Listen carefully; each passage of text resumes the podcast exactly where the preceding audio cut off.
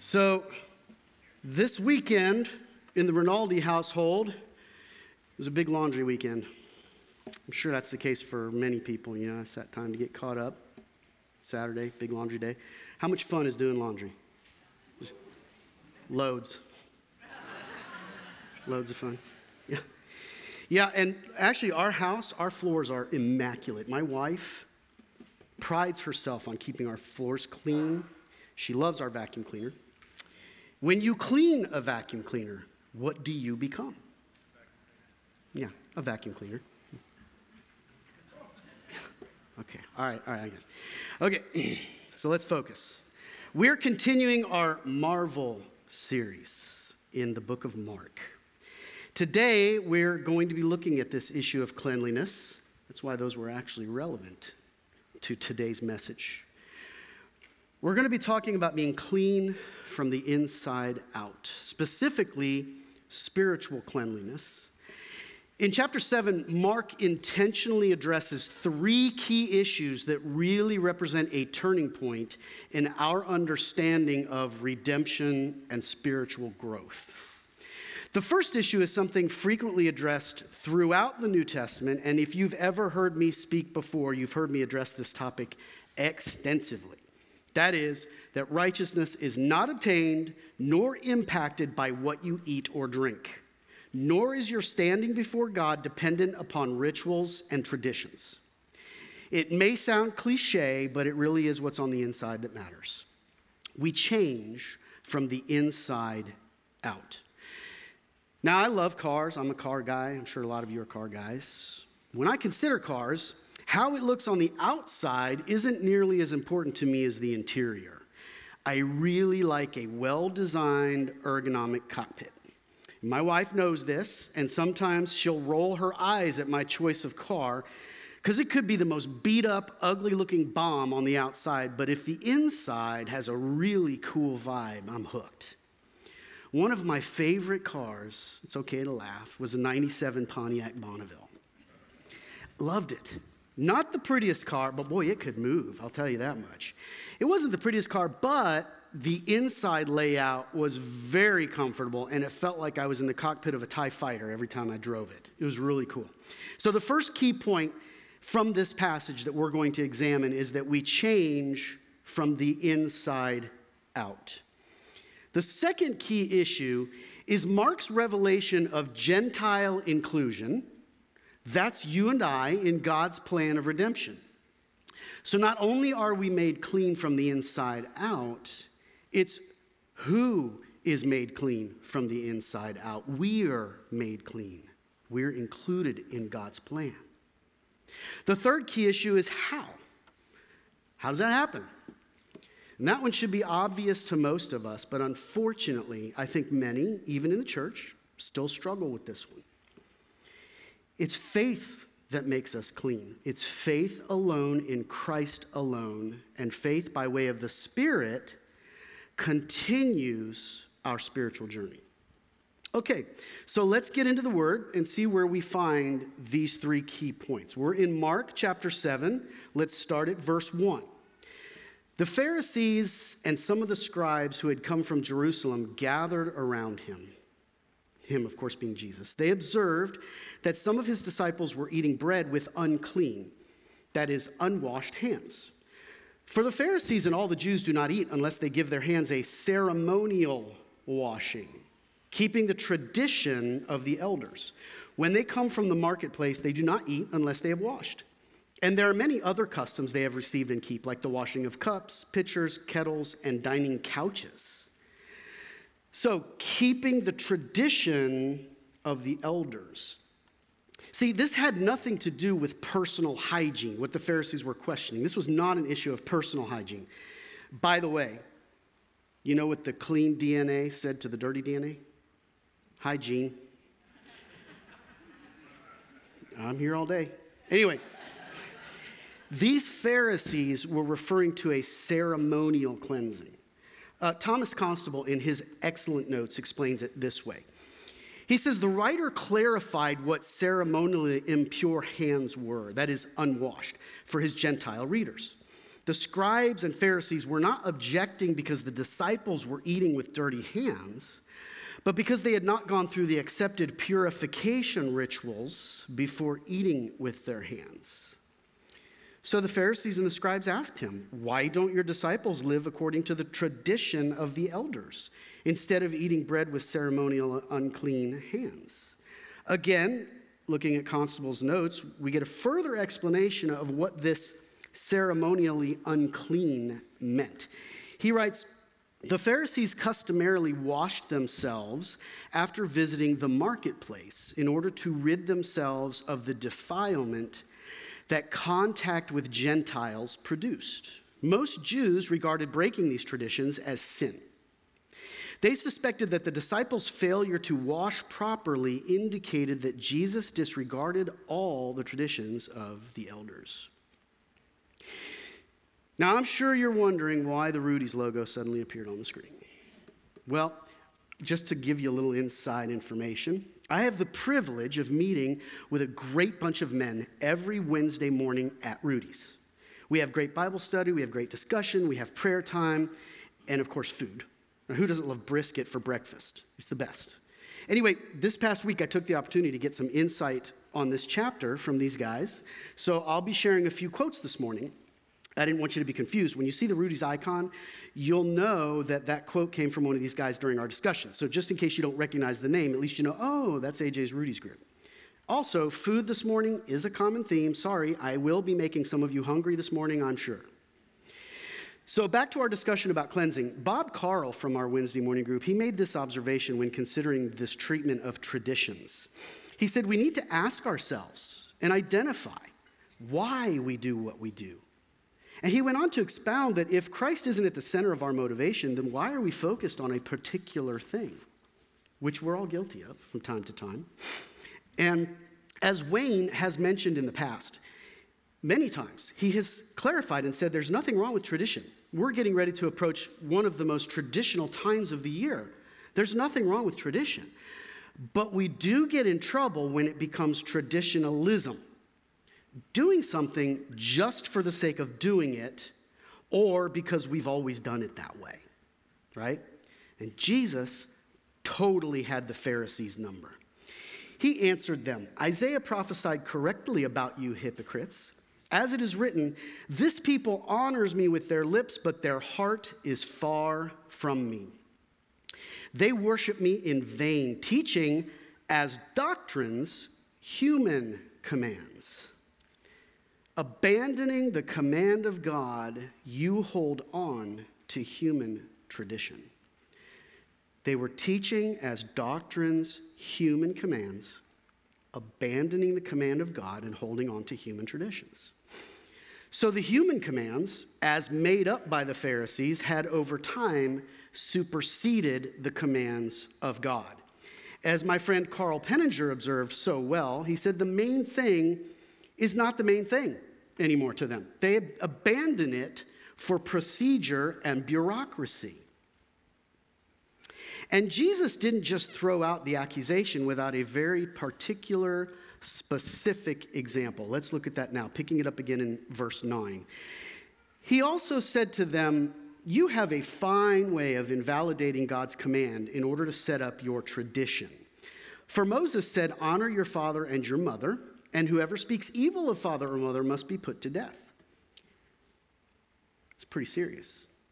But you say, if anyone tells his father or mother, whatever benefit you might have received from me is Corban, that is an offering devoted to God. We're going to look at that a little bit further here in a moment. You no longer let him do anything for his father or mother. You nullify the word of God by your tradition that you have handed down. And you do many other similar things. Now, I know this passage may cause some confusion. I've had some people ask me about this actually in some of our discussion time. And I think John Grassmick in the Bible Knowledge Commentary, he does a great job of explaining this illustration. He says Jesus quoted a scribal tradition that sidestepped the divine command, that divine command being honoring your mother and father, and specifically what that meant.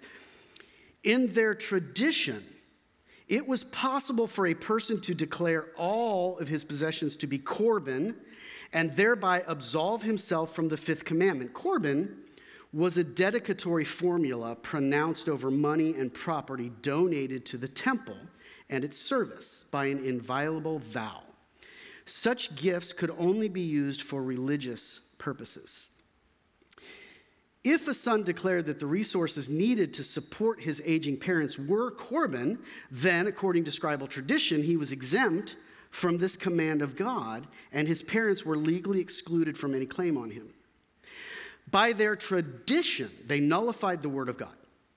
To sanction religious donations at the expense of violating God's command was to set human tradition above God's word. The Corban vow was only one example of many other things like it where scribal tradition distorted and obscured the Old Testament. By the way, this term Corban, it's not in and of itself a negative term. There's actually a Corban University out in Oregon. I had the privilege of spending a week there doing some guest lecturing and speaking several years ago. And they got their name from this word. See, they were ignoring foundational commandments to benefit themselves. And they were repeat offenders at this. Remember, Mark records the phrase, and you do many other similar things. That's why we use the term Pharisee in a derogatory manner to imply hypocrisy. I'm sure you've heard it many times. Using religious authority for personal gain, often at the expense of the elderly or other vulnerable persons, I'm gonna say that again. Using religious authority for personal gain, often at the expense of the elderly or vulnerable, still happens today, doesn't it? I might ruffle some feathers here. But there are most definitely wolves in sheep's clothing preying on the vulnerable in the worst ways. It happens. And it's that time of year. It probably happens now more than ever. That is not too soon, by the way. Just a side note, and pardon the commercial interruption here for just a moment. Uh, if you haven't yet seen this film called American Gospel, uh, I believe it's still on Netflix. It's, I highly recommend it. Uh, I believe it's leaving Netflix soon, but is also available on Prime, and I know some people around here have it on DVD. Has anybody seen this incidentally? Anybody? Yeah, it's, it's quite good. It's quite good. I do recognize it, Re- recommend it. All right, so let's pick it up again, Mark 7. Let's go back. Uh, we're going to be at verse 14 now. Summoning the crowd again, he told them, Listen to me, all of you, and understand. Nothing that goes into a person from outside can defile him, but the things that come out of a person are what defile him. When he went into the house away from the crowd, his disciples asked him about the parable. He said to them, Are you also as lacking in understanding? This is a, for me, this phrase, we gloss over this, but it's so funny because really it's one of those examples where Jesus is like, Come on, guys, how many times I have to explain this to you? You've been hanging out with me now for a while. You should start to catch on. But some of these things were so ingrained in their culture. See, this is why as we go through the New Testament, you see this issue addressed multiple times. This was not something that, that they were going to quickly understand like we might today. Okay, so he said to them, Are you also as lacking in understanding? Don't you realize that nothing going into a person from the outside can defile him? For it doesn't go into his heart, but into the stomach and is eliminated. We won't spend much time on that. Thus, he declared all foods clean. And he said, What comes out of a person is what defiles him. Let's be clear. Nothing going into a person from the outside can defile him. Okay? For some reason, I still have to convince my wife and my nutritional coach about that this is true. it's biblical truth for heaven's sake. Okay? That slide, that slide doesn't make you hungry. There's something wrong with you. This issue of clean and unclean food was something the early church struggled with, as we see in Acts and several of the epistles. I would even say some still wrestle with this subject today. Interestingly, though, it is very likely the consistent use of this theme is directly parallel to the contrast between clean and unclean people, the Gentiles and the Jews, which this whole issue at the beginning of the chapter was about that contrast was made irrelevant with the advent of Christ. So Jesus goes on, verse 21. He says, For from within, out of people's hearts, come evil thoughts, sexual immoralities, thefts, murders, adulteries, greed, evil actions, deceit, self indulgence, envy, slander, pride, and foolishness. All these evil things come from within and defile a person. All these evil things come from within and defile a person. Not just murder, theft, but ouch, pride, envy, self indulgence. We may gloss over some of these in our own lives. It's easy to do, but they are in themselves destructive influences that can and do lead to destructive sinful behavior and stunt our spiritual growth. And they come from within. Now, this passage reminds me of another time Jesus was excoriating the Pharisees. This is found in Matthew, Matthew chapter 23, verse 27. Jesus says, Woe to you, scribes and Pharisees, hypocrites! You are like whitewashed tombs, which appear beautiful on the outside, but inside are full of the bones of the dead and every kind of impurity. In the same way, on the outside, you seem righteous to people, but inside you are full of hypocrisy and lawlessness. Now, you can see from this photo, some of the tombs here are looking gray, right? While others look bleached, those in the middle. That's the illustration Jesus is using.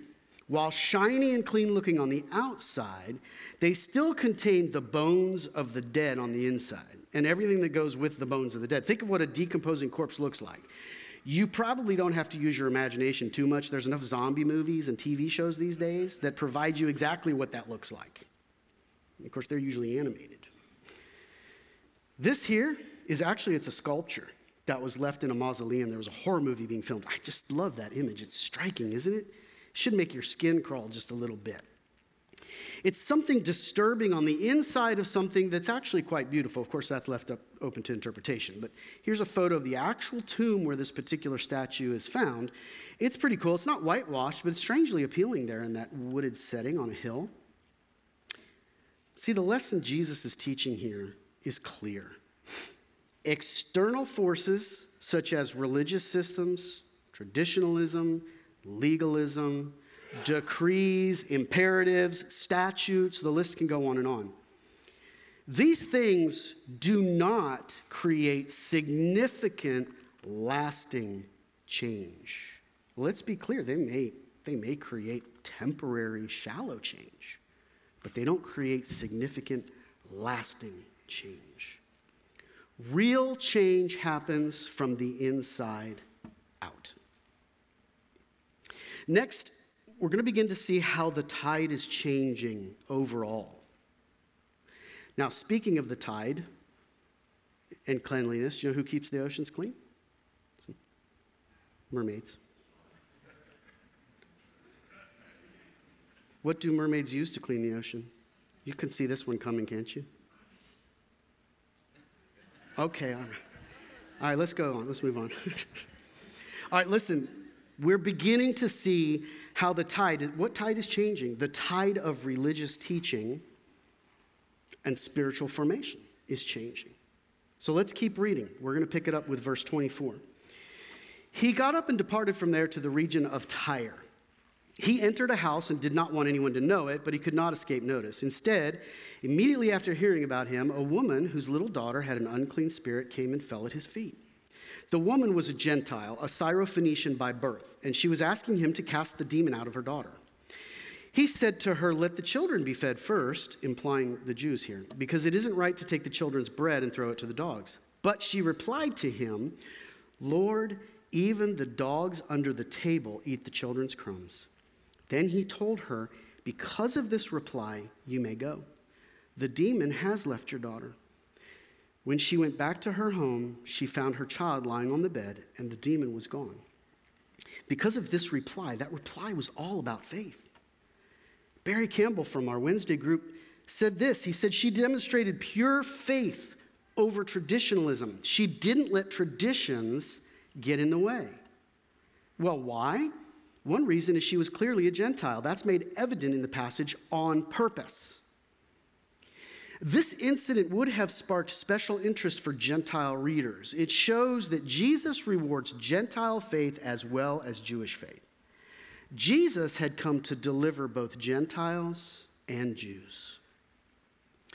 To us, it may seem obvious, right? Now, but for Jesus' followers, and even for Mark's readers, this would have been a big deal. It would have stood, stood out because, as George Hillman said, she didn't fit their category. They most definitely had a category, she didn't fit in it. However, it's interesting because anyone who really studied the scriptures of the Old Testament, it should have fit in nicely. Even Abram believed the Lord and he credited it to him as righteousness. It was faith alone, always has been. To emphasize this point, Mark delivers another story of a Gentile faith and Christ's response. And incidentally, Mark is the only gospel writer to share this particular miracle of Jesus, which involves a group of Gentiles coming to Jesus. Again, we're going to pick up verse 31. Again, leaving the region of Tyre, he went by way of Sidon to the Sea of Galilee, through the region of the Decapolis, another Gentile region. They brought to him a deaf man who had difficulty speaking and begged Jesus to lay his hand on him. So he took him away from the crowd in private. After putting his fingers in the man's ears and spitting, he touched his tongue. Looking up to heaven, he sighed deeply and said to him, Ephphatha, that is, be opened. That's Aramaic for be opened. Immediately his ears were opened. Immediately his ears were opened, his tongue was loosened, and he began to speak clearly. Now, not to belabor the point of everything that was happening in this, as far as what Jesus' actions and words were, David Wade made a great point about this process. He said the fingers in the ears and on the tongue are a physical sign, but it's important to realize now, as it was then, God is always the healer. Even when we see the means through physicians, etc., it's always God who orchestrates the healing. By the way, just want to make a quick plug again. If any of you guys here are looking for a group of men that you can fellowship with and study scripture, Wednesday mornings, 6:30 a.m. As you can see, we have a great bunch. You're welcome to join us. We are meeting this week. All right, verse 36. He ordered them to tell no one, but the more he ordered them, the more they proclaimed it. They were extremely astonished and said, He's done everything well. He even makes the deaf hear and the mute speak. This phrase, extremely astonished, basically means their minds were blown. Note the comment, he has done everything well. He even makes the deaf hear and the mute speak. Scholars believe, and, it's very likely, this point is emphasized by Mark on purpose in reference to Isaiah 35, verses 5 and 6, which says this Then the eyes of the blind will be opened and the ears of the deaf unstopped. Then the lame will leap like a deer, and the tongue of the mute will sing for joy, and their minds will surely be blown. That's my commentary. I added that part. That's not in there. See, real change happens from the inside out for all who seek Jesus. Real change happens from the inside out for all who seek Jesus. This point of Jesus being for everyone did not settle well with all the Christ followers of the early church. However, once it was made clear to the fathers of the faith, such as Peter and Paul, the message was a striking one. Paul emphasized it to the Ephesians. We're going to read this passage together. It's a little bit lengthy, but bear with me. In Ephesians chapter 2, we're going to pick it up with verse 11. Paul writes to them and he says, So then, remember that at one time you were Gentiles in the flesh, called the uncircumcised by those called the circumcised, which is done in the flesh by human hands. At that time, you were without Christ, excluded from the citizenship of Israel and foreigners to the covenants of promise, without hope and without God in the world. But now in Christ Jesus, you who were far away have been brought near by the blood of Christ. For he is our peace, who made both groups one and tore down the dividing wall of hostility in his flesh, he made of no effect the law consisting of commands and expressed in regulations, so that he might reconcile, so that he might create in himself one new man from the two, resulting in peace. He did this so that he might reconcile both to God in one body through the cross by which he put the hostility to death. He came and proclaimed the good news of peace to you who were far away and peace to those who were near. For through him we both have access in one spirit to the Father. So then you are no longer foreigners and strangers, but fellow citizens with the saints and members of God's household, built on the foundation of the apostles and prophets with Christ Jesus himself as the cornerstone. In him, the whole building being put together grows into a holy temple in the Lord. In him, you are also being built together for God's dwelling in the Spirit. You see, in a closed religious tradition, it's all about who you are and what you do. I'm going to say it again. In a closed religious tradition, it's all about who you are and what you do. But with Christ, it's not what you do, it's what he did. Proving his own love for us, and that while we were still sinners, Christ died for us. It's so easy to feel trapped in an endless cycle of struggling to take that next step, to move forward on your spiritual journey or even your journey in life. It can be an overwhelming burden to feel like you alone are responsible for your growth. Am I doing enough? Am I following all the right rules? The Galatians had this problem, and they had believers, other believers even telling them, yeah, you do need to observe the Old Testament law and the traditions, just like the Pharisees taught. But Paul wrote them to clear this up. I love his verbiage too. He said, Are you so foolish? After beginning by the Spirit, are you now finishing by the flesh? Did you experience so much for nothing?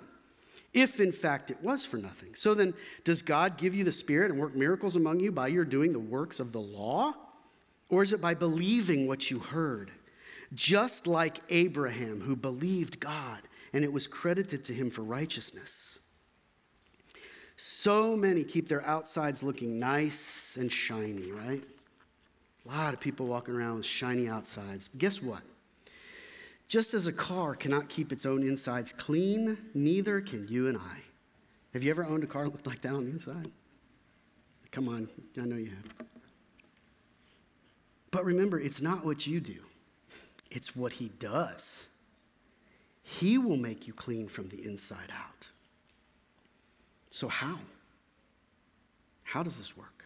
Well, for you are saved by grace through faith. And this is not from yourselves, it is God's gift, not from works, so no one can boast. That's our third thing. Real change happens from the inside out for all who seek Jesus through faith in him. I think with this Marvel series and taking a look at the person and work of Jesus, how amazing he truly is, it's appropriate to share one of my very favorite quotes my apologies to any co- college students that might be in here who've heard me say this many times. C.S. Lewis brilliantly said this. He said, I'm trying here to prevent anyone saying the really foolish thing that people often say about him. I'm ready to accept Jesus as a great moral teacher, but I don't accept his claim to be God. That is the one thing we must not say a man who was merely a man and said the sort of things Jesus said would not be a great moral teacher. He would either be a lunatic or else he would be the devil of hell. You must make your choice. Either this man was and is the Son of God, or else a madman or something worse. You can shut him up for a fool, you can spit at him and kill him as a demon, or you can fall at his feet and call him Lord and God. But let us not come with any patronizing nonsense about his being a great human teacher. He has not left that open to us. He did not intend to. So, my last question for you is this Are you ready for real change? Have you placed your trust in Christ for eternal life? If you're feeling frustrated, wanting change, but never finding it, that's step number one. And if you've never reached that point, then don't wait. Take time this morning. We have a prayer team that comes up after service. Come up and pray with them, ask questions, learn more. We have a lot of people that are in the foyer between services, they have name badges. If you want to learn more about how to grow, let us help you. if you have taken that step, if you have put your trust in Christ, and you're living the life as best you can, and you're seeking greater spiritual formation, maybe you've been wrestling with the next steps in your sanctification.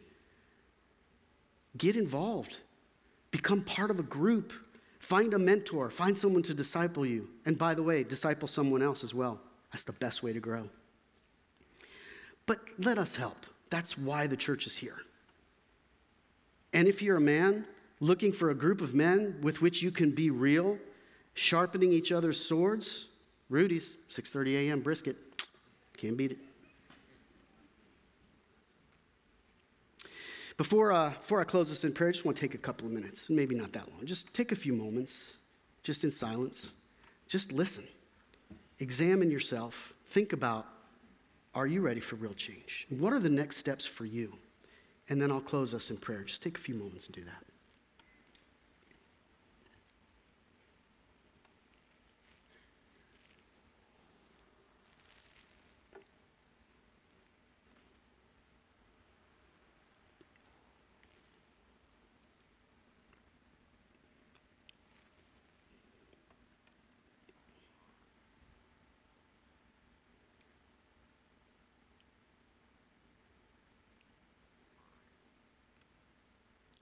Lord, we come to you this morning just seeking truth by way of your grace. We praise you and give you all the glory. Lord, we ask that you might continue to grow us in the Spirit, that we might grow closer to each other, even as we grow closer to you, Lord. Thank you for calling us to be a part of your kingdom. It's a privilege and a blessing to serve you.